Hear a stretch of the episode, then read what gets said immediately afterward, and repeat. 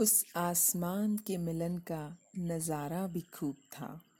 एक तरफ़ नारंगी तो दूसरी ओर बैंगनी था। इंद्रधनुष ने भी अपना रंग बिखेरा इधर था। रंगों के इस मेले में मन मेरा खोया जिधर था। सूरज किसी क्षितिज पर बिखरा उधर था। किसी दरिया का दिल तो फिर जला नहीं था।